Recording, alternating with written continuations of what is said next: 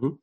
4G. И это было, конечно, так себе удовольствие на любителя. Итак, коллеги, мы уже в эфире. У нас сегодня в гостях ком- композитор Сергей Невский. Сергей, Здравствуйте. приветствую. Здравствуйте. Вы, вы в Берлине уже, да? Я в Берлине, да, я Вас- две недели уже. Вас выпустили.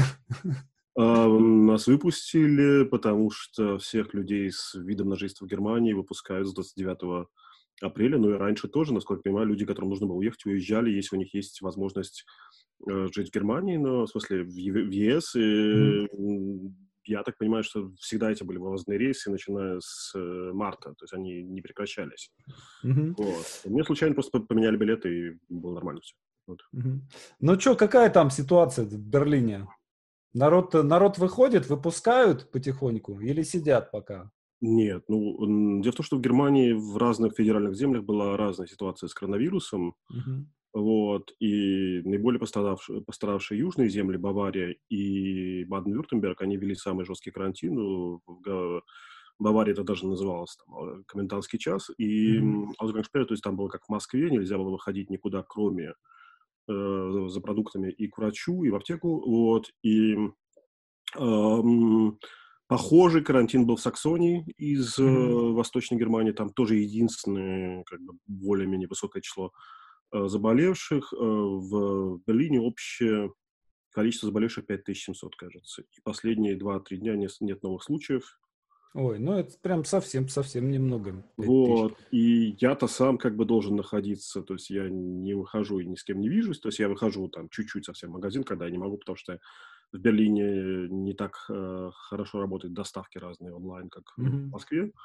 Но э, первые два дня я куп- покупал продукты, потом как бы, ну, я выхожу чуть-чуть в магазин в маске, но очень мало, несмотря на то, что нужно носить маску в общественных местах, очень мало эм, людей это делают. Как бы в магазин действительно нужно зайти только в масках, и действительно только определенное количество там за этим следят. Но, э, в принципе, на улице все очень расслаблены, в парках полно народу. Я даже не бегаю по выходным в парке, потому что очень много, слишком много народу. Вот.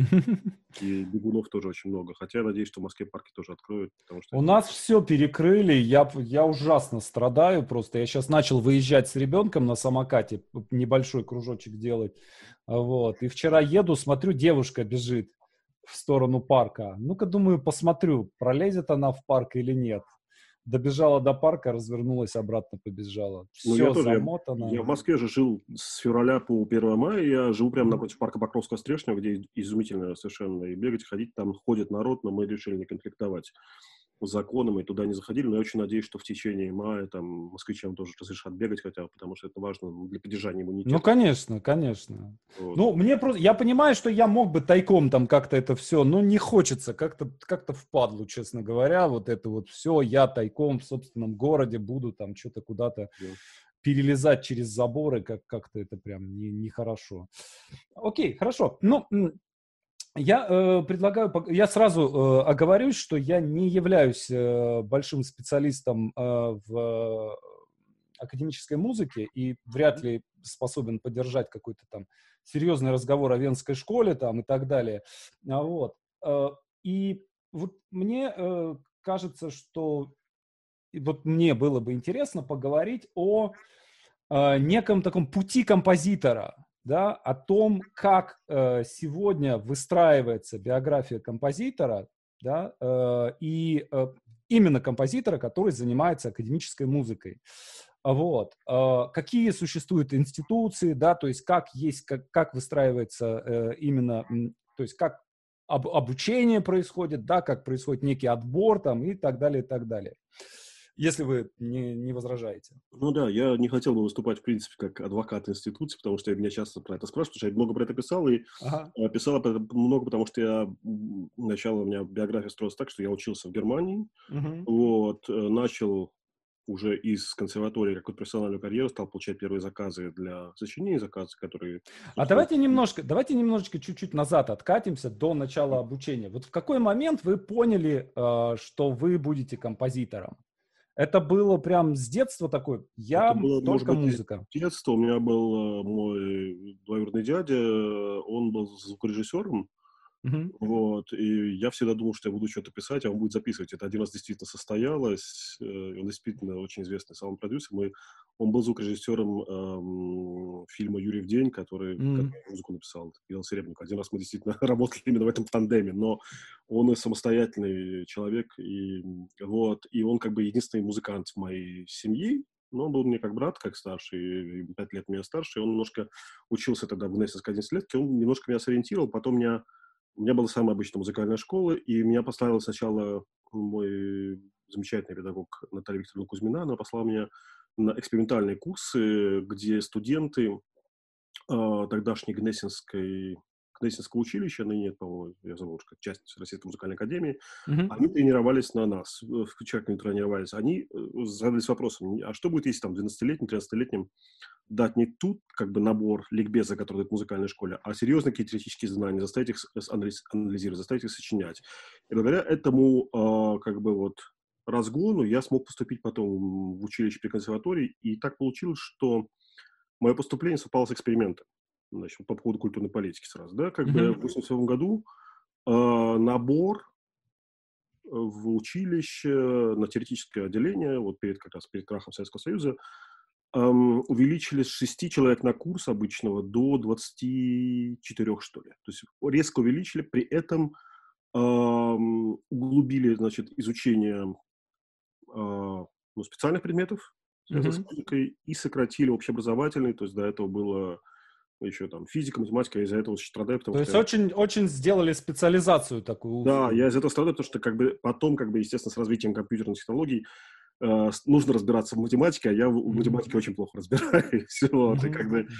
И, э, но при этом как бы э, был такой мощнейший импульс, да, и у нас был очень сильный курс, очень сильный преподаватель. Я учился на одном курсе с замечательным, известным дирижером Владимиром Юровским, который мне помог mm-hmm. уехать в Германию, да, его семья мне дала стипендию, за что им по гроб, значит, благодарен, да.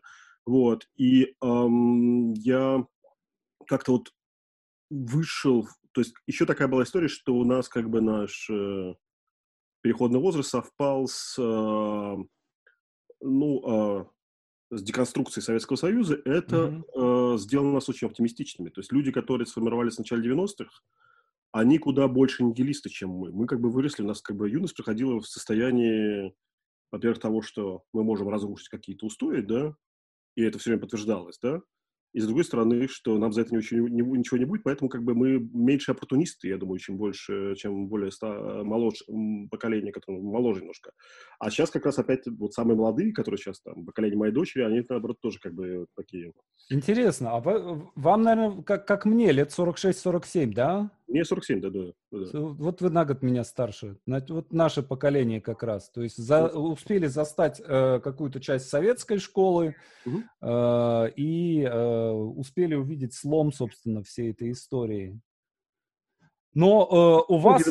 Я вы не рассматривали вариант э, обучаться в России, да? То есть это начало 90-х, собственно, все посыпалось, повалилось. Вы знаете, это случайно получилось, потому что тот же Володя Юровский и его семья предложили мне попробоваться, прослушаться в Дрезденской консерватории. Они уехали mm-hmm. в 90-м году. И я совершенно не думая даже о каком-то контексте, просто скорее движимым любопытством я туда поехал. И я, естественно, поступил, там были довольно простые экзамены. И дальше мы стали искать возможность финансирования, поскольку без стипендий не пускали.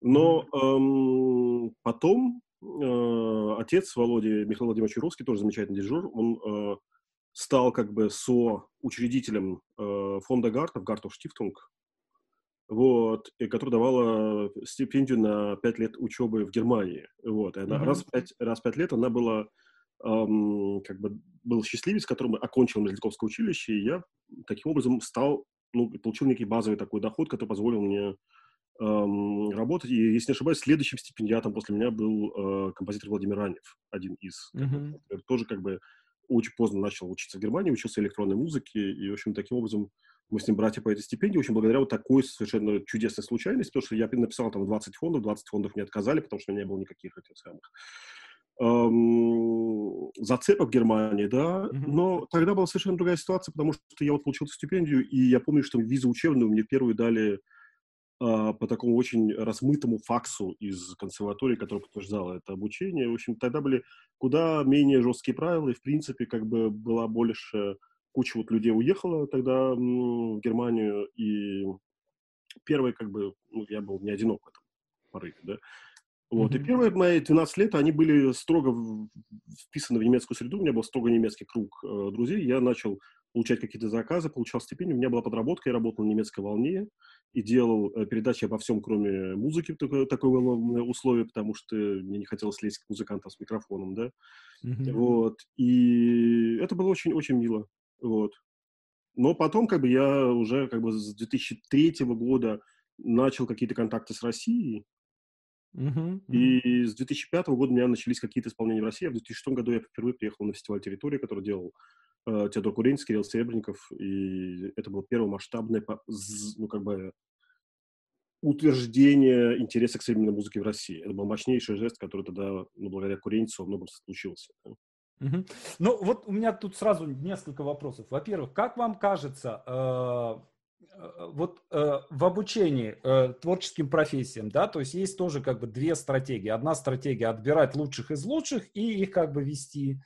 Э, у меня, честно говоря, нет пока ответа на это, потому что я там де- сейчас делаю два курса параллельные. На одном очень маленькая группа, да, и это люди, отобранные там из 500 человек, там 10 человек. И есть вторая группа большая, достаточно, там 45 человек, и я веду вместе 45 человек. Как вы думаете, все-таки, вот а, какая, вот что лучше? Вы это имели возможность наблюдать, да, курсы, где было 6 человек, и курсы, где было там 24 человека. все-таки какая, вот что более результативно? 24, потому что 24? Ну, мы никогда не знаем, Понимаете, у нас э, наша профессия – это бег на длинную дистанцию. Это Очень так. много, вот мы с вами тоже, нам 46-47 лет, мы знаем, что когда я был, мне был там 20 с чем-то лет, все знали, что там самые главные композиторы моего поколения, они такие-то, такие-то. Да. Один сошел с ума, другая тоже, значит, куда-то исчезла. Появля... Значит, все, э, этот состав лучших композиторов поколения, оно всегда да. меняется. Вы сценарист, вы знаете, где там да. 20 лет назад все говорили там о Чарли Кауфман, да, как бы и так далее, там, или Спайк, Спайк Джонсе, да. И, да. А, и все время меняются, меняются как бы главные люди, хотя они из одного поколения, и чтобы дать этим людям шанс, которые, может быть, сейчас еще не поняли, что они делают, а через 10 лет поймут, но, естественно, должны быть больше возможностей для образования. Да, вот. я согласен. А, вот образование в этом самом, в Германии. Во-первых, а, Дрезден в, эм, в, скажем, в начале 90-х и Дрезден сейчас. Я не видел, э, какой была Германия в, в 90-е годы, да, но вот у меня ощущение, а, что вообще Европа очень сильно изменилась за последние 30 лет, да, она прям стала какой-то более живой. То есть, что она в 90-е тоже была, ну, не совсем так, конечно, как у нас все было затхло, да, но она тоже была какая-то вот подмороженная. Может быть так, да, согласен. Вот. Согласен. У меня, я переехал в 94 году в Берлин. Дрезден, mm-hmm. кстати, очень интересно был в начале 90-х, потому что это был центр контркультуры, часто центр как mm-hmm. бы ультраправых, да, и такой буржуазности. Э, это самая богатая земля как бы, в Восточной Германии, да. Mm-hmm. Вот, а тогда это был центр совершенно невероятных каких-то э, ну, событий культурных, где да и там до сих пор там сохранился анархический фестиваль э, Бундесрепублик Нойштадт, который происходит mm-hmm. как раз в третий воскресенье июня. Так, бы, и люди, которые приезжают туда, видят там люди, людей, которые пьют кайпериню, значит, на тротуаре, и все, как бы играют, общем, как бы они не понимают, что они в Германии находятся, где... Вот. Но э, кроме кайперини тротуаре, там просто была возможность, например, снимать какие-то огромные пространства за 25 марок в месяц немецких, mm-hmm. да, и там делать концерты, да. Там был какой-то род коммунизма, да. А потом я приехал mm-hmm. в Берлин, в Берлине было сначала все серое, и Берлин очень изменился с появлением лоукостов. Потому что э, вот я жил какой-то в Восточном Берлине долго. Сначала был серый-серый, а потом как будто когда появился очень большой объем молодежных э, туристов со всего мира, и случился вот этот взрыв конца 90-х, начала нулевых этой клубной культуры, безумный совершенно, который застал, да, он эм, очень сильно изменил город, в том смысле, что город стал праздничным, как будто включили свет. Mm-hmm. И вот очень большой контраст, когда я приехал в Берлин там в 90-е, он был совершенно израненный, там были следы от снарядов всюду на стенах, да, было такое очень печальное настроение, ну, как в фильмах Вендерса, да, потом как mm-hmm. бы внезапно бабах и стала столица как бы вечеринок. Потом сейчас, конечно, это немножко уже понимает, что эта эпоха ушла, сейчас вот все эти клубы закрываются, а с другой стороны, э, клубы берлинские, они путем налогов финансируют серьезную культуру. И сейчас мы понимаем, что если закрыть там, как бы техно клубы, да, mm-hmm. людям, занимающимся альтернативной музыкой или каким-то независимой импровизацией или чем-то еще, у них будет меньше денег, потому что огромное количество, например, ежегодное как бы на независимую музыку тратится из фонда City Tax. City Tax mm-hmm. это как бы туристическое отчисление, да, которое mm-hmm. туристы оставляют в городе. И очень, очень сложный баланс в Берлине сейчас между вот музеем как бы этой технокультуры, куда все приезжают как бы оторваться, да, и поддержанием очень хрупкой, но очень-очень большой э, альтернативной сцены. Почему? Потому что почему случился именно вещь, эта вещь Берлине с раздачей 5000 евро, да? Mm-hmm. Потому что у нас действительно огромный процент населения независимых художников, которые иначе бы нечего, нечего платить за квартиру. Это как бы вещь была не, не благоглупость такая, это была необходимость, как бы потому что у нас действительно огромный процент населения занимается вот как бы они фрилансеры, да, как бы. Mm-hmm. Извините за, за длинное да, да, да, да, да, нет, это очень интересно, очень интересно.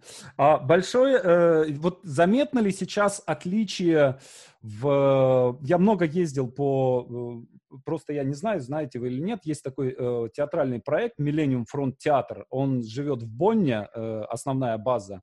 И вот мы делали несколько каких-то таких театральных проектов в Лейпциге, когда был этот Фолькельшлахтен, «Битва народов», 2013 год. Да, да. Э, в Бонне делали, в Мюнстере. Вот. И э, вот как ощущение, вот этот перепад между восточным, восточной и западной Германией, он сейчас уравновесился за, за эти там 30 лет почти? Конечно. Больше, больше 30 уже лет. Конечно, как бы я, я сам живу в Восточном Берлине, и как бы Восточный Берлин там сейчас в куда более дорогая недвижимость, чем в Западном. Mm-hmm. Как бы это но потом просто объем инвестиций, да, угу.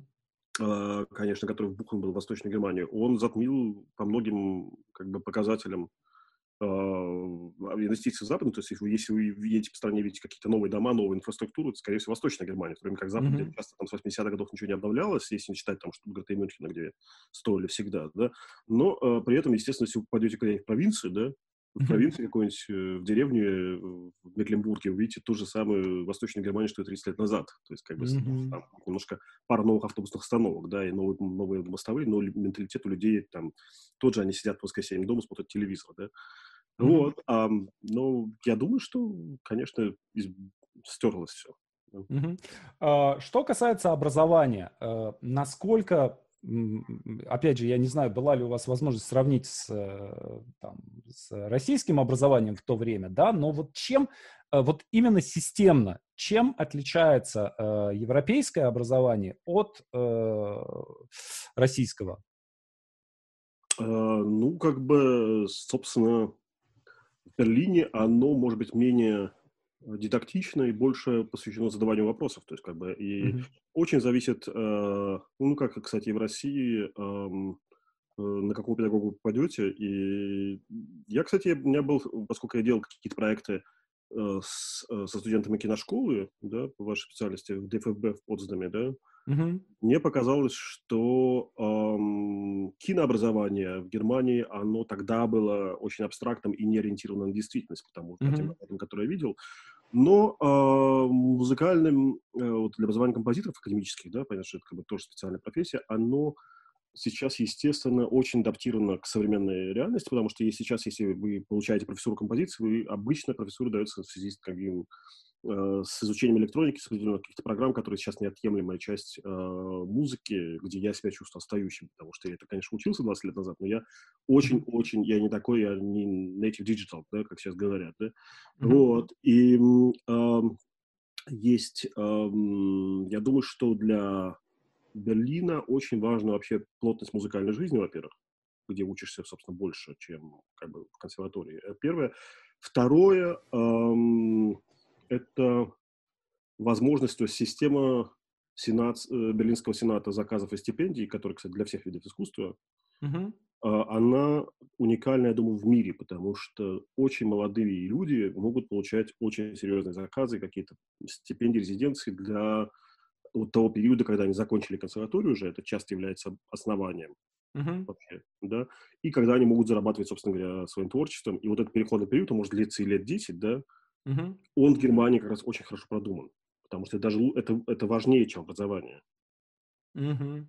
Вот возможность профессиональной интеграции, да, огромное количество музыкантов, которые получают те же, как бы, ну, как бы очень разные э, моменты поддержки. Например, есть ансамбли современной музыки в, Гер... в Берлине, которые э, получают так называемое базовое финансирование. То есть они на, вот, своей интенсивностью концертной деятельности доказали, что mm-hmm. они как бы являются неотъемлемой частью культурного ландшафта, да, и таким образом они э, ну вот э, получают это какое-то базовое финансирование. Например, если ансамбль такой делает какой-то концерт, где задействованы не все музыканты ансамбля, они тем, кто не задействован, тоже платят какой-то минимальный гонорар, да, то есть это не зарплата, но как бы mm-hmm. вот так вот, да, как бы. Ну вот сейчас даже не, не я сейчас не только про э, какую-то профессиональную встроенность, а вот мне интересно, что вот есть такая штука, сейчас я сложно, сейчас, сейчас сформулирую вопрос, а, вот, например, у нас, да, э, когда ты пишешь текст, да, ты пишешь пьесу, например, или ты пишешь сценарий, да, вот он на бумаге, он, ну, у тебя есть какое-то представление о том, как он будет на сцене или как он будет на экране. И может пройти достаточно большой кусок времени от того момента, как ты написал, до того момента, как ты увидишь это на сцене. И, а, естественно, вот лучше всего учит тебя именно свой текст на экране.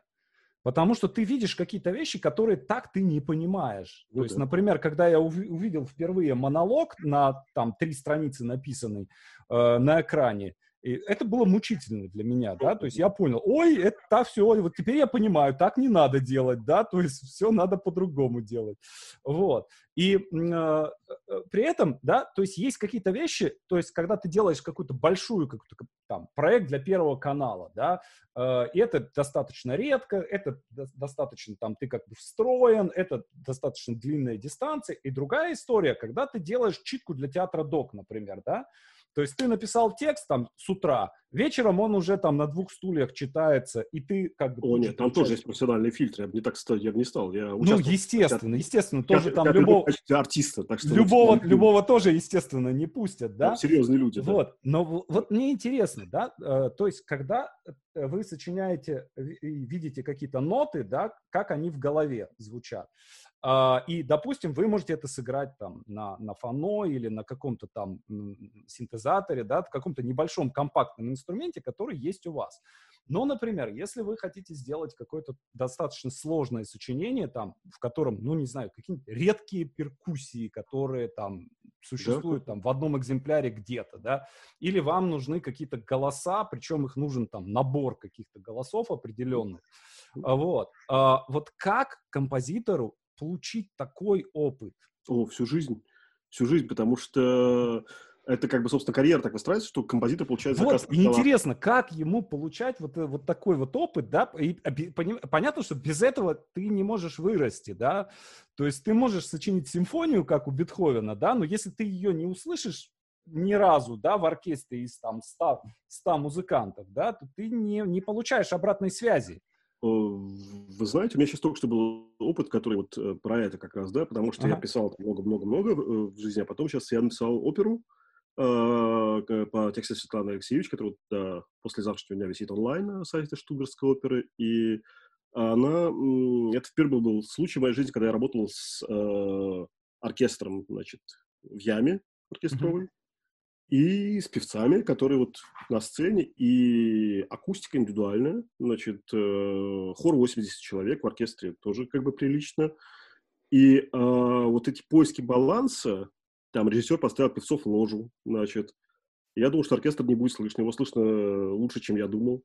Потом, mm-hmm. значит, на репетицию упала консер... значит, на Рельтавр упала консервная банка со сцены, значит, э, собрался профсоюз оркестра, профсоюз хора, значит, сцену надстроили козырьком, значит, э, акустика изменилась. То есть это, это и мы э, с дирижером меняли какие-то динамические указания вплоть до дня премьеры практически, да, потому что потому что там еще было два состава оркестра, которые там одни отрепетировали и, и ушли домой, а то пришли другие, да. И это вещи, которые учишься всю жизнь, то есть я знаю, что есть там гениальные аранжировщики или инструментаторы, но на самом деле Просто карьера любого автора выстраивается так, что сначала пишете для небольших составов, потом составы растут, потом вам доверяют э, оркестр, и очень часто как бы для писать для оперы э, доверяют очень поздно, когда уже композитор на пенсии, у него уже как бы не стоит, ему как бы очень сложно вообще что-то придумать э, оригинальное, а ему по статусу уже полагается оперу писать, а ему уже скучно. Пора уже опус магнум. Где да, ваша девятая симфония? Тогда опять, обычно бывает разочарование, что вот композитор, которому впервые дали написать оперу там 50 с чем-то лет, он как бы уже не...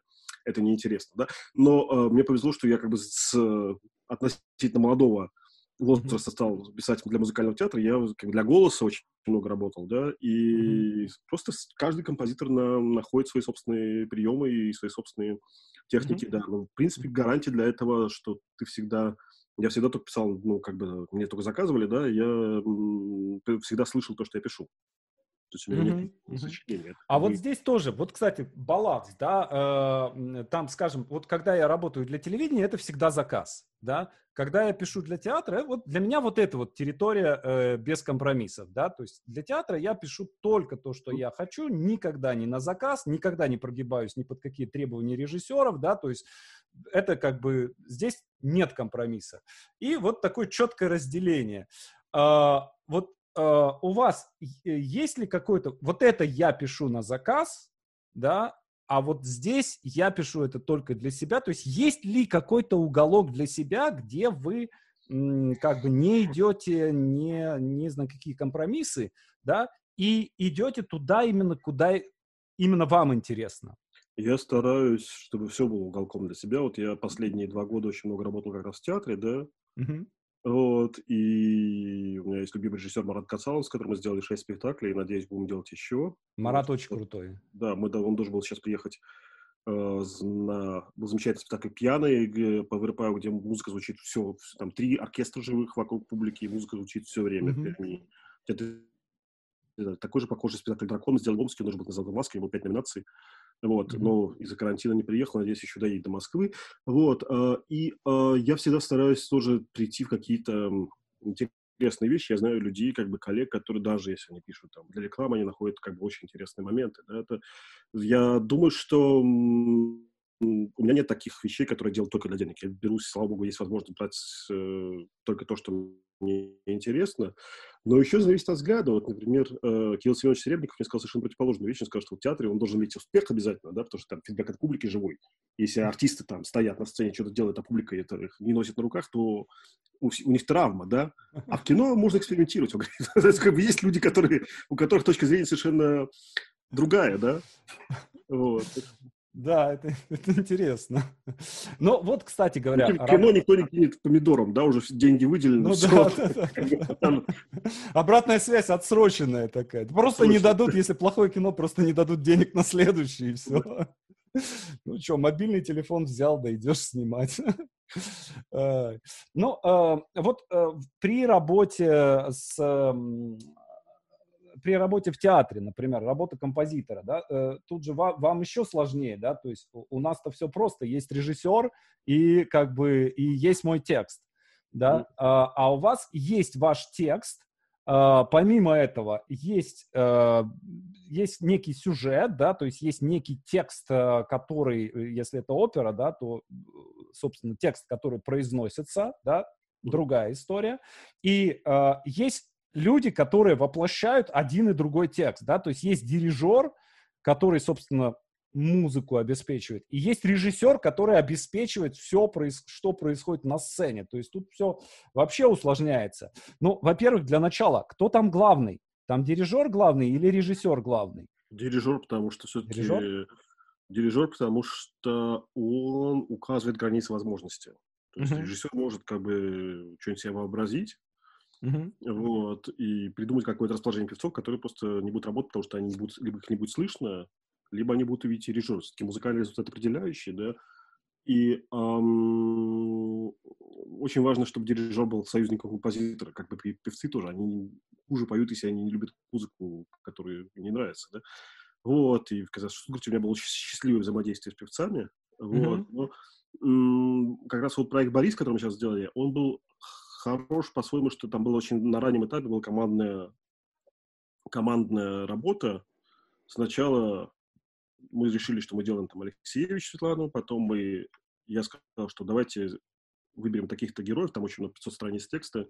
Mm-hmm. Вот эти герои интересны, потому что они как бы не просто там о политике разговаривают, а они как бы проживают какие-то личные истории любви, которые неконвенциональные, в плане, что любовь преодолевает какие-то исторические обстоятельства, да. Mm-hmm. Вот, я выбрал такие истории. Потом мы думали, окей, мы наложим эти истории на истории там персонажей Бориса Годунова. Вот, а потом я отправился писать либретто. Вот, это было очень трудно, и прекрасно был совершенно диалог у меня с очень любимым мною русским драматургом Марисом Ивашкевичем, который сказал, вот, Мариус, я потратил там три месяца, чтобы написать 10 страниц либретто, на что, значит, э, Мариус таким литовским флегмой сказал, ну, это не твоя профессия. Жестко, но правдиво. Да, да. Я написал музыку к э, пьесе Ивашкевича «Русский роман» Моносибирский, мы с тех пор... Uh-huh. Вот. Ну вот, и э, вот, и после этого как-то мы стали сокращать, потому что все равно, все равно у текста много-много-много, и чтобы это было жизнеспособным, э, нужно было вот уже музыкальным средством добавить достоверности, все равно как бы куча людей вышло и сказала, ребята, мы понимаем, что происходит, потому что очень много информации, да. Mm-hmm. Там еще режиссер тоже добавил очень много смыслов своих, которые получился такой очень бомбой смысл, да, как сериал «Лос» немножко, да, очень слишком mm-hmm. много. Mm-hmm. Вот, и, эм, но вот командная работа очень важна, и в театре, когда я работаю с тем же Маратом, у меня есть как бы фантастическое ощущение, что только что ничего нет, uh-huh. а уже есть какой-то смысл. Обычно мы договариваемся о каком-то э, отправной точке, что, что является соединя... связующим звеном. Uh-huh. Да? Например, спектакль «Пьяный», который упоминал, там э, есть три известных инсценировки этого спектакля, и все они э, работают с поверхностью сцены. Да? Инсценировка Виктора Жакова в МХТ и в Дюссельдорфе, собственно, где была премьера, да, а она использует наклонный пол, mm-hmm. чтобы люди странно двигались, потому что они пьяные, да. Э, инсценировка э, Андрея Могучего, БДТ, она использует мягкий пол. Они тоже mm-hmm. странно двигаются, потому что они пьяные, да. И э, Марат придумал совершенно другую историю. Он придумал три поворотных круга один другом, которые вращаются в противоположных направлениях. То есть люди не могут просто прямо пройти по сцене, их, их мотает. Mm-hmm. И когда он мне это рассказал еще до начала спектакля, я говорю, давай мы сделаем так, чтобы звук тоже крутился. И вот люди, я посадил 16. А театр-театр, где мы делаем, он делает мюзикл, да? Там mm-hmm. есть оркестр в штате. Нам просто попросили, освободили ложи. Вот, я посадил 16 человек вокруг зала. И mm-hmm. действительно есть моменты, где там круг движется в одну сторону, а звук в это время в другую сторону. И критик Алексей Мунипов, который был в спектакле, говорит, что у него реально для ощущения, как вот вертолетика, как у пьяного, который как бы очень, теряли. очень круто. Там э, возникает этот самый, возникает такая э, гипнотическая история. Это где-то по-моему, это проза была, да, э, раннего, э, Да-да. там самом, да, когда идет текст, на сцене идет один текст, а, а у тебя перед глазами да. другой текст. Да-да. И сначала едет крыша, а потом перегрузка полушарий происходит, и ты в такое в трансовое состояние въезжаешь, да, и дальше ты в нем, в нем существуешь. Да, и у Юхананова, кстати говоря, в «Пиноккио» тоже похожая история. Угу. Там вначале, я не знаю, видели вы или нет, на первое... Нет, я вот «Пиноккио» еще не видел, нет. Ну, он очень прикольная штука, он идет 7 часов э, в два захода, и э, э, в какой-то... Я, мы начинаем смотреть, проходит минут 10, и я такой думаю, блин, кажется, это плохой спектакль. Вот. Проходит еще... То есть они повторяют реплики, и непонятно, зачем это. Вот, проходит минут 15, и я вхожу в состояние транса, и дальше просто как по маслу. Вот, то есть это интересная, интересная такая история. А, окей, хорошо. Вот вы возвращаетесь в Россию, и, а, собственно, в 2000-е годы а, у меня ощущение, что тут просто была, было очень много всякой разной движухи, и в театре, и в музыке, и вообще во всем. А, но начиная с э, где-то года, ну, понятно, вернее, начиная откуда, с 2014 года, э, здесь на, начало обратно как-то так подмораживать, вот. И э, вот что происходит что, что как бы, что в вашей области происходит э, вот в течение последних там пяти лет? Ну, э, как бы атомизация происходит, и mm-hmm. там, началось даже с 2012 года, но, собственно, в 2012 году на, на исходе этого э, размораживали, мы сделали еще проект платформы, я сделал какие-то кураторские mm-hmm. проекты, большое количество. Потом сейчас И вы знаете, я бы э, подождал с оценками, потому что я что, знаю, что сейчас э, в ближайшие там, пару лет запустится несколько крупных проектов э, с независимым финансированием в России, да, э, mm-hmm. и я бы подождал вот сейчас э, делать какие-то обобщения оценки, да, э, и подождал бы вот реально полтора-два года, чтобы дать какие-то вот новые тенденции, потому что понятно, что было, ну, как бы время черной реакции, которая связана там с Владимиром Мединским и с этой попыткой зачистки культуры, то есть как бы деньги только в обмен на лояльность. Вот, и, э, но мне кажется, самый пик этой истории немножко прошел, mm-hmm. вот, последнюю, то есть как бы, и э, я бы вот реально дал бы шанс российской ну музыке, да. реальной культуре, потому что на самом деле инерция э, вот наработанного за эти годы относительно свободы, относительно, относительно финансирования, интерес Э, условно говоря, потребитель среднего класса, который не запуган, да, как бы к непривычным формам искусства настолько велик, что ситуация в России, она все равно остается лучше, чем ситуация в соседних странах Восточной Европе, там, где произошло вымывание полностью культуры из-за, из недостаточного финансирования, да. Вот, если я сегодня раз у меня была беседа с коллегом, сравнить там ситуацию условно, в Латвии или в, в Чехии. Вот как раз, как раз я про, про Латвию подумал, я был у, у друзей в Риге, и там прям, там совсем прям печально печально и уныло. Да, да, потому что люди могут как бы, получать финансирование Европейского Союза, но там финансировать нет, нет нечего особо, да, в Эстонии, в Литве лучше, да. Угу. Там есть, как бы, институции современной музыки, есть, как бы, фестивали, немножко другая, другая, я не знаю, почему, кстати, другая среда, другая, литовская музыка, как литовский театр, они может, Но мне кажется, что они, опять же, как-то они замкнулись в себе, да, то есть они не, вот те, кто чувствует себя э, частью Европы, да, те, кто с, с кем-то, неважно с кем, с Россией, с Европой, да, то, объединились, встроились, и как бы ты живешь. А если ты говоришь, вот мы маленькая страна, нас здесь полтора миллиона, да, и мы живем одной травмой, да, которую мы пережили там 60 лет назад, и вот мы ее э, до сих пор рефлексируем. Ну, окей, как бы хорошо. Мне кажется, что это не, не очень такая перспективная история. Mm. Вот. вот, поэтому я как бы, я, у меня сдержан оптимизм, да, то есть я вижу, что какие-то вещи сейчас возможны до сих пор, и я знаю, что будет пара проектов, которые будут стартовать вот следующий сезон больших, я, поскольку я не знаю, но они официально не заявлены, да, но я не могу о них говорить, но, но при этом я думаю, что у меня есть сдержан оптимизм, то есть у меня есть сдержан оптимизм, что как бы русская культура, она переварит вот это как бы время реакции, идет дальше. Угу, угу. Вот. Хорошо. Теперь, если позволите, несколько таких вопросов именно о, о по технологии творчества.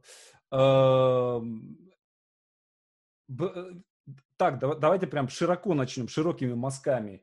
Э, бывают ли у вас, э, вернее так, когда пишется лучше? Вот сейчас или раньше, когда вы были, когда было там 20, лет, 25 лет. То есть, вот как вы чувствуете, вот лучше, больше, легче писать или наоборот труднее писать с, с годами? А, труднее себя преодолевать, чтобы как бы ты все время пытаешься, с одной стороны, преодолевать какие-то инерционные вещи, то есть все время больше задаешь вопросов, и угу. я сейчас стараюсь э, обучаться. Что-то, что-то слишком быстро стал писать, что-то слишком быстро нет, и бойко нет, стал писать, нет? Например, у меня последние два года они были реально перегружены работой, написал оркестровую пьесу, опера, сделал музыку там к пяти спектаклям, да, как бы mm-hmm. за два года. Это очень много. И, в общем, как-то я понял, что, я поэтому сказал, что для меня карантин немножко шанс затормозить. Mm-hmm. Вот. И я сейчас в Москве провел два очень счастливых месяца, потому что у меня слетела какие-то лишние, лишняя социальная жизнь. То есть она, mm-hmm. как бы, осталась только работа, там, дом, семья вот, любимые мои люди, в общем, как-то... И в Москве обычно очень устаешь, потому что ты вышел из дома, уже устал, да? А тут как-то оказалось, что нормально жить вообще, как бы, ну, потому что я немножко, это, конечно, это, это я один такой, ну, не один, потому что у меня два года до этого очень интенсивно работал, у меня что-то накопилось, да, я, там нет проблемы, где продуктов купить, и, слава богу, у меня не было запланировано, какие, у меня была одна театральная премьера в Лондоне запланирована, uh-huh. сейчас 13 мая, кстати, сегодня, вот. Я вас поздравляю. Спасибо. Она будет. С премьерой. Написана, написана вся музыка, но она будет скорее либо в октябре, либо в январе. Вот. И у меня не было запланировано каких-то театральных проектов вот сейчас на полгода, музыкальных. У меня следующий премьер был запланирован в сентябре, а, но она счастливо перенеслась так, что я там получаю все деньги, я спокойно пишу. Ну вот, а вот отвечая на ваш вопрос, мне сейчас легче писать, потому что в 25 лет я ставил по сравнению вообще все. Я был куда менее уверен в себе. Но сейчас я наслаждаюсь возможностью больше ставить под вопрос, больше, э, больше сомневаться и больше как-то Мгм. искать, обладая некоторым запасом профессиональной прочности, да, то есть я знаю, что, что даже если куда-то уйду там совсем в лес, я не пущу там произведение под откос, ну, как бы в техническом смысле, да, Мгм. вот, но, естественно, в, нашем возрасте рисковать сложнее, больше, больше ставит, но я тут всегда ориентируюсь на Луиджи Нона, который там в 50 лет открыл для себя электронику и метафизику, да, вместе с алфавитом, и, значит, э, эм, на Стравинского, который очень в поздние годы переучился, искал дальше, искал и так далее. да. Прикольно. Я на Бернарда Шоу все время оглядываюсь. Дед в 90 лет по пьесе в год. И ничего.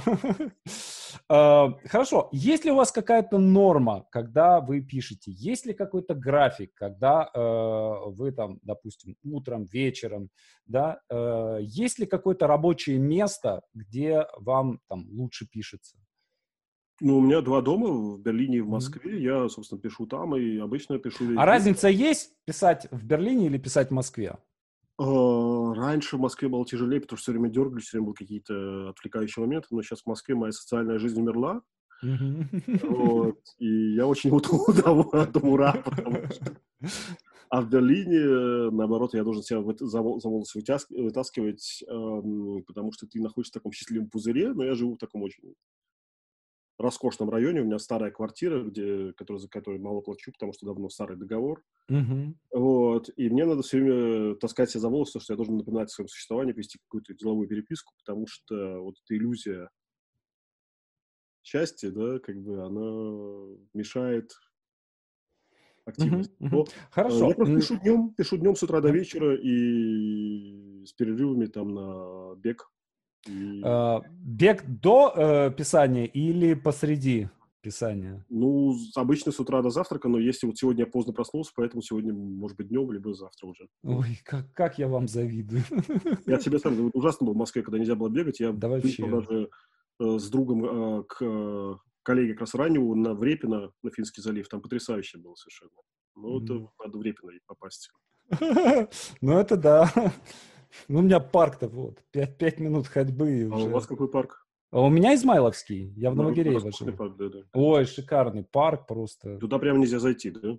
Ну, там все за, за эти самые, замотано, перемотано, так что ждем 31-го, надеюсь, что там выпустят. А, хорошо, а, у вас, э, я почитываю ваш Facebook, почитываю, читаю внимательно, Э, и есть некие признаки того, что вы э, м, достаточно внимательно слушаете не только, э, условно говоря, классику, не только академическую музыку, но и рэперов послушиваете. Э, Во-первых, зачем? Во-вторых, что нравится, и в-третьих, собственно, что это дает. А, Нет, слушайте, рэперов я слушал 20 лет назад. Это немножко... Я бы, вы знаете, это очень модная такая история. Давайте спросим академического композитора, что он слушает из, э, ну, там, как ему там, iSpeak или что-нибудь еще, или Да-да-да. скриптонит. Но как бы я чувствую себя недостаточно компетентным, да, то есть я, естественно, слушаю там все, что сейчас выходит, естественно, там, как все берлинские интеллектуалы, мы слушаем группу Short Paris, э, значит, но это все, это все не... ам, я боюсь выглядеть смешным, если я сейчас начну это комментировать. Можно я как-то поставим этот вопрос? Окей, хорошо. А, Там лестничный ум всегда, потому что ты говоришь, отвечаешь на этот вопрос как-то, Да. да, потом думаешь, вот на самом деле э, это всегда, это всегда очень пунктилистично, это поэтому как бы... А, Хорошо. Вот есть что-то, что э, за последнее время, да, какая-то музыка, которая вот не то чтобы понравилась, да, а как-то сильно повлияла или а, ну сильно как-то развернула в какую-то другую сторону, да, то есть дала какой-то толчок. Что-то вот из чужого э, послушанного. Вы знаете, толчков маленьких происходит всегда очень много. И это может быть все что угодно, это может быть как бы рутинные какие-то вещи. И я опять-таки боюсь, потому что это тоже проблема возраста, что вот это как бы механизм вот этого Мгм. влияния, он очень э, сублимирован. То есть вы что-то слушаете, какую-то вещь, и думаете, окей, это гениальная деталь здесь, потому что это ответ на какие-то мои вопросы. Это Мгм. всегда может быть именно деталь, которая как-то дополняет уже выстроенную картину мира, а вот что там какая-то книга меня перепахала. Это может быть защитная реакция наша, да, М. что как бы в нашем возрасте действительно очень редко бывает. И, понимаете, это часто списывается на снобизм, что вот люди там в возрасте не говорят о каких-то ошеломляющих влияниях, да. Скорее, я думаю, что для композитора важнее работать с музыка... вот это, эти импульсы, они от музыкантов исходят, да. Мгм. И если я за последние там 10 лет работал с такими очень разными музыкантами, там, условно, как Курентис или, например, Башмет, или, например, еще, ну, как бы, вот эти столкновения с музыкантами, да, они эм, безумно тебя обогащают. Естественно, когда вот на мою премьеру в Штутгарте пришел патриарх там, э, авангарда немецкого Хебут Лахиман, я был глубоко тронут, и мы с ним провели там три часа в разговорах, которые у меня там останутся. Просто ну, чем-то, конечно, это человек, которому как бы, ну, как бы, не знаю, кто к вам и пришел, там, Арон Цоркин, я не знаю. Ну, Да, вон у меня портрет Соркина над столом висит. да, да, ну вот как бы, да, вы понимаете, и э, такие вещи, они, естественно, меня трогают, потому что, э, но их невозможно предсказать. Мгм. Вот общение с гением, оно как бы, оно чудесно тем, что оно можно, может быть редуцировано до анекдота, да, Мгм. Но его невозможно пересказать, потому что гений — это нестандартная реакция на стандартные вещи. И э, вы никогда не знаете, что гению может быть э, симпатично очень банальные вещи. Этим гений всегда отличается от сноба, да? Мгм. Помните, в романе э, «Бледный огонь» у Набокова там эм, рассказчик описывает э, поэта, главного героя Шейда, да, и говорит, что он читал какую-то бульварную газету, которая вообще не, ну, как бы поэт, великий американский герой, да, э, как- которого он совершенно не мог представить себе в руках у там, гения, да. Этим, этим замечательно, как бы, да, и э, если я там начну описывать свое общение, например, там, с Лахиманом или с Курентисом, которых я считаю гениями, да, Мгм. я смогу это... Я не смогу это сделать, потому что это всегда будет сведение к анекдоту, да, который будет немножко сводиться к неймдропингу. Вот там я общался с великим, Да, да, да, да, да. это, да. А на самом деле это, что нас мотивирует, это сумма реакций, да, сумма реакций, эм, вот, условно говоря, гения, да, на Мгм. обычную действительность. Мгм. Вот, и вот Да, я понимаю. А вот э, что касается коллег, да, э, то есть, ну, условно говоря, я не знаю просто, как вы изнутри это воспринимаете, да, но мы, э, скажем, э, вот со стороны, э, вы выглядите как, как бы некое поколение, да. да, то есть вы, Ранев, да, то есть вот это все мы видим, что здесь есть как бы некая, некая общая, общая цел, цельность. И э, вот, э, например, э, когда э, как-то создавалась и фо- формировалась вот эта новая современная драматургия, я помню просто, когда были такие моменты, когда, скажем, Коля Халезин пишет «Я пришел», да, и ты читаешь, и ты понимаешь, что это для меня какой-то путь, и теперь я могу там что-то писать так. Или Дурненков пишет хлам, да, то есть мы, у нас было ощущение, что мы как бы друг для друга прокладываем какие-то ходы. Вот мы вот это можем теперь в театре делать, вот это можем, да, и вот как это круг возможностей, он расширялся, расширялся и расширялся. А, Есть ли у вас вот этот какой-то обмен э, внутри своего э, какого-то круга? Я имею в виду не, Конечно. не в том смысле, что поболтали и там сказал, вот так вот можно сделать, да, а вот Евгений, да. Нет, бы- естественно, ну, то, что там, экспе- ну, как бы, искание, скажем так, э, вопросы, которые там задает Дмитрий Кулянский, они для меня очень интересны, потому что он Мгм. э, работает, ну, тема там, творчества последнего там, симулякры, да, он работает как бы, всё это, кар- карта несуществующих городов, там, э, он пишет оперу, которая состоит из спама и так далее, и так далее. Это тоже вопрос о нашего восприятия, что мы, что, что мы воспри- воспринимаем как нормативное, на самом деле нормативным не является. Да? То, что делает Володя Ранев, для меня бесконечно праздник, потому что, о, отлично. А я всегда кота показываю в Москве, когда у меня это самое. Да, кот у меня начинает ходить, и это самое, там, дети, ребенку обязательно надо прийти, обнять в кадре, показаться. То есть это Здорово. Такое. Вот, и эм, потому что Володя, он, с одной стороны, для меня тончайший музыкант, а с другой стороны, человек, который эм, обладает качеством, которым я не обладаю, вот придумать какую-то простую идею, да? Uh-huh. Я это могу только в театре, потому что музыка, мне кажется, слишком сложной всегда, чтобы выражать простую идею, а Володя может придумать простую идею, которая будет в то же время музыкально невероятно изощренной. Скажем, его опера «Сверлицы», да, которая вся построена на одном ритме, там идет uh-huh. минималистический ритм всю дорогу, да, и не сбивается, да, час, час 10 минут. Или опера та же проза, которая блестящая идея, или опера два акта, тоже невероятная совершенно идея с мэппингом, да. Uh-huh. И я в этом отношении Володе бесконечно восхищаюсь, да. И есть другие, как бы, позиции, да. Uh-huh. Вот. И, естественно, когда я был там помоложе, меня очень вдохновлял мой, как бы, коллега Энна Попе, самый сейчас исполняемый практически немецкий композитор, потому что он дал, он сказал, он, значит, э, дал новую жизнь каким-то отжившим материям музыки, типа там мотив, то то то то то он может из простого мотива сделать сложнейшую какую-то вязь, и это будет mm-hmm. современным, да.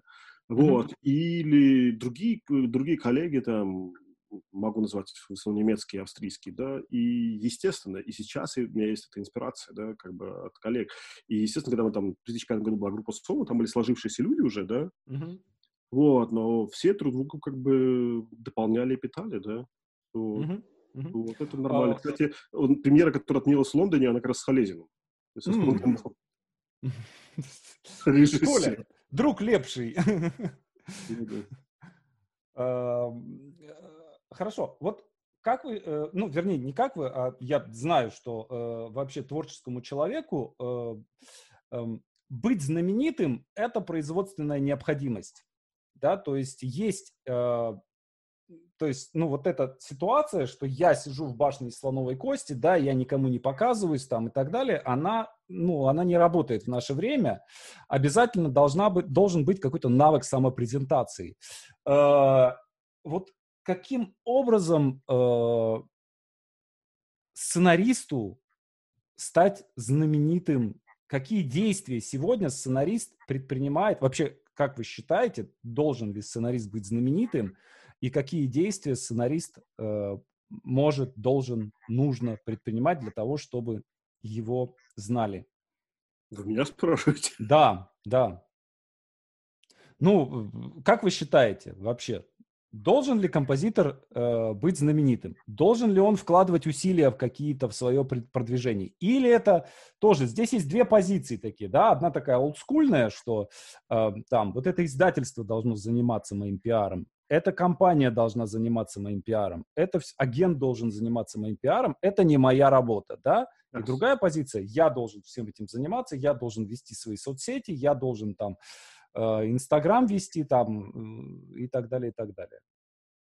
Что, ну, как вы думаете, чья ну, это забота? Для меня соцсети и прочее, это естественная вещь, потому что я живу в двух странах, я коммуницирую mm-hmm. с очень разными какими-то людьми на расстоянии, просто по работе тоже обращаются, но mm-hmm. я, у меня смешанная позиция. С одной стороны, я понимаю, что э, издательства нужны. Вот эти консервативные институции, они нужны, потому что я вот когда работал на платформе Кирилла Семеновича, да, Серебренникова, mm-hmm. мы исполняли редкого композитора Яни Христу с Курендисом греческого, и там права еще были у наследников, и вот просто получить партитуру у наследников, которые потом просят еще безумные деньги, да, сложнее, чем издательство. Я понимаю, что архивирование вот эти традиционные, да, они, возможно, какое-то время еще сохранятся. Тип, тип архивирования, такое дело, что все как бы, ну, там, Сейчас будет доступно через скачивание, через электронные библиотеки, где невозможно скачать, но возможно посмотреть. Есть как бы система новой доступа, да. Вот, но э, я думаю, что это совместная работа всегда. То есть у меня есть издательство, я очень дорожу этим издательством. Mm-hmm. Ну, потому что в какие-то критические моменты помогает оставить мои права, вот, в каких сложных переговорах, да. А, я агент тоже есть, но я понимаю, что я не могу, как бы сказать, вот э, я там белый пушистый, интересуюсь только возвышенным, а вы давайте работайте, да, потому что работать всегда коллективно, и важно наладить такой контакт uh-huh. с этими людьми, который э, такое доверие, которое ну, продлевает вот эту взаимную заинтересованность, да, потому что издательство, которое в котором я там издаюсь, оно огромное, да, одно из самых больших в Европе, но при этом там в Берлинском офисе работает всего 9 человек. Сейчас все очень сокращается, все идет на аутсорс. Uh-huh. Есть как бы компании по набору нот, есть ассистенты, есть как бы бесконечно... Раньше издательства были такими монстрами, там были лектор, там были корректор, там был специальный э, человек, который проверял, не сошел ли композитор с ума своих, значит, э, сейчас просто набирают то, что он написал. Ну вот, э, вот. В, чем, в чем сегодня а, состоит думаю, роль, роль а, издательства для, для композитора, да, то есть ну, в, в литературе там все просто. Ты написал, тебя издали, как бы, и это продается, и там понятная достаточно модель. Да? А вот, например, если говорить о э, драматургии, там уже другая история. То есть, если э, ну, э, изда- издавать пьесы, например, бессмысленно, да, то есть, ну, их никто не будет читать но при этом э, издать пьесу тиражом, например, 100 экземпляров и э, разослать по театрам, да, в этом есть, в этом есть определенный смысл, ну, да. да, то есть э, вот как, как это работает, да, то есть какова роль издательства для э, жизни композитора? Издательство есть, с композиторами зарабатывает э, отчислениями, там, потому что чем больше там оркестр какой-нибудь сыграет, угу. тем больше отчислений издательству, когда э, я узнает заранее о моих планах, а я каждый месяц сообщаю о своих планах, да, делаю uh-huh. Она говорит, мы хотим, чтобы ты был композитор одной премьеры. Мы хотим, чтобы твоя музыка, если ты сейчас пишешь для, там, я сейчас пишу э, вещи для струнного оркестра, чтеца, да, mm-hmm. чтец замечательный актер, который в России тоже известен, и композитор Якоб Диль, который снимался там у Миндадзе здесь и у Кончаловского, да. Mm-hmm. Вот, и э, он, значит, э, а мы с ними обсуждаем, куда это еще можно отдать. То есть какие еще как бы оркестры могли бы это исполнить, чтобы и композитору музыку чаще услышать, да, и чтобы отчисление mm-hmm. было больше. Это э, совместное как бы сотрудничество, да, и иногда композиторы достаточно сильны mm-hmm. сами, им не нужно издательство, потому что к ним обращаются. Но вот скоординировать, скажем, 5-6 точек исполнения, это может только издатель или агент. Mm-hmm. Да? Композитор не может, он просто как бы другими вещами надо заниматься. И я должен сам себя все время пересиливать, чтобы какие-то вещи организационные делать. Вот. Но это тоже зависит от химии взаимодействия между композитором и издателем. Это очень сложная, сложная выстраиваемая вещь. Uh-huh, uh-huh. Uh, насколько я понимаю, вы преподаете и uh, преподаете в последнее время как-то более или менее, более или менее постоянно. Можете об этом нет, рассказать? Нет, нет, нет, нет. Нет, я преподавал и частным образом, я давал какие-то лекции, мы планировали делать uh, факультет композиции в Смольном при консерватории, да. Mm-hmm. Я преподавал на мастер-классах, естественно, и в Дармштадте, и в России, и в Украине. Но эм, я последние вот 3-4 года у меня очень выросла работа основная композиторская, и я ушел в преподавание практически целиком. Наверняка вернусь mm-hmm. вот, уже в Германии, да, и, но э, я, то есть я могу этим заниматься, но я не чувствую это стопроцентным моим призванием. То есть я чувствую, я как бы раскрываюсь как uh-huh. преподаватель, я читаю лекции. Забавно, что вот мы 10 лет назад хотели стартовать эту а, программу в Смольном, да, и там был вопрос о моем физическом присутствии, и очень многих отпугнуло то, что часть каких-то лекций должна mm-hmm. быть онлайн. Сейчас будет как раз уже никого не отпугнуло, потому что сейчас как бы это нормой стало благодаря кризису. Ну да, да. А тогда у них, у них еще совместный проект с Барт колледжем, да, тогда это было mm-hmm. как бы ну, стандартом, и как бы не было, точнее, наоборот, это не было стандартом, поэтому это затормозило продвижение этого проекта. Но вы знаете, я сейчас как бы, пока я могу просто писать музыку, да, mm-hmm. я, конечно, буду стараться получить какое-то место здесь, но я это социальная защищенность, да, возможность mm-hmm. не думать о деньгах. Но э, пока я вот могу концентрироваться на музыке, это тоже хорошо. Я считаю, что сейчас такая фаза в жизни, когда я могу просто заниматься музыкой больше ничем. Это редчайший подарок просто судьбы, который я должен с благодарностью принять. Вот. Mm-hmm. Mm-hmm. Um я, извините, что я все время какие-то привожу вопросы такие в параллель с э, тем, что происходит в драматургии, потому что, ну, я сам пытаюсь в этом разобраться, и я все время стараюсь подумать об кого-нибудь из, э, из тех, кто идет параллельными маршрутами. Э, вот сейчас в драматургии э, и вообще в театре за, э, наметилась одна такая штука. Э, где-то лет, ну, наверное, лет 20 назад, а на Западе раньше, началась, начался очень такой мощный отказ от э, нарративного театра. Э, и э, на, на, то есть постдраматический театр довольно долгое время, он просто рулил, да, и вот это вот все, э, история про двух влюбленных и так далее, это вы нам это не рассказываете, нам это не надо, да, то есть все как бы нам, мы, давайте это все разрушать, давайте это все разваливать там и так далее, и так далее. Э, я не говорю, что это хорошо или плохо, да, э, дело в том, что просто не было возможности по-другому. То есть, ну, как бы не было языка, то есть не было возможности э, просто писать так, чтобы это была правда. И мы все время искали какой-то способ через вербатим, через еще какие-то вещи. Вообще просто вот как, как можно писать в настоящее время. И вот буквально последние где-то пару лет я вдруг почувствовал, что снова в театре снова стало можно писать сюжетную историю. А, и вот сейчас мы делаем а, такой проект «Дисциплина» с э, театром э, «Старый дом» в Новосибирске. В Новосибирске, да, mm-hmm. с э, Прикотенко. Вот. И мы, мы пытаемся именно сделать, попробовать писать такой сюжетный, сюжетный театр э, нарративный театр. Вот э, нет ли тако, такой же какой-то параллельной истории с музыкой?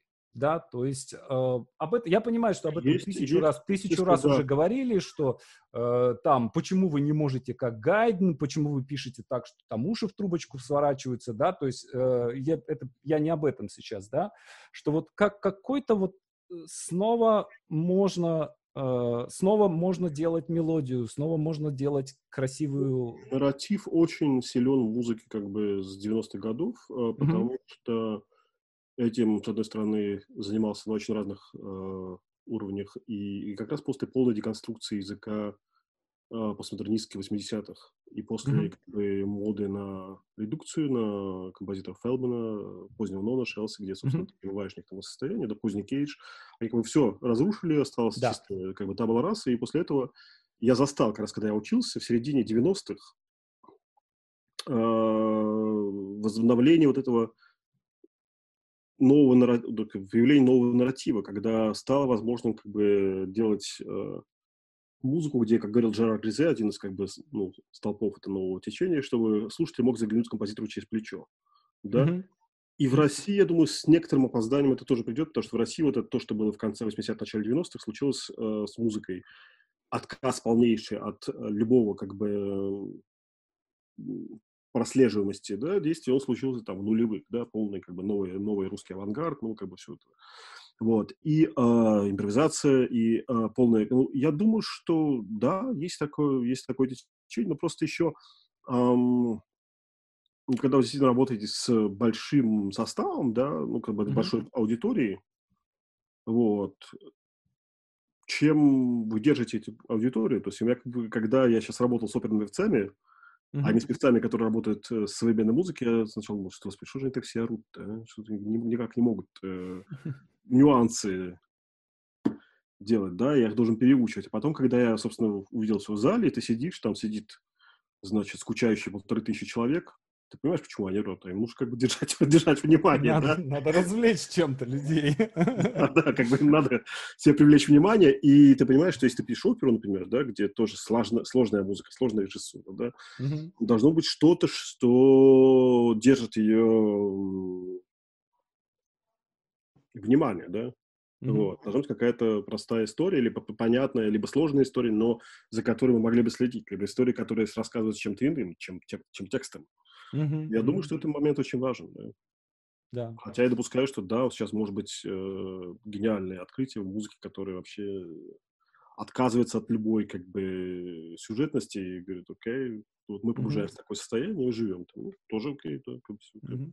Но может ли здесь э, на этой волне произойти какая-то, ну не знаю, реабилитация, скажем, э, советских композиторов, которых э, там, ну, как, какое-то время прям невозможно, сложно, даже Шостаковича того же, да, как-то было странно слушать, да, э, их какое-то возвращение в обиход.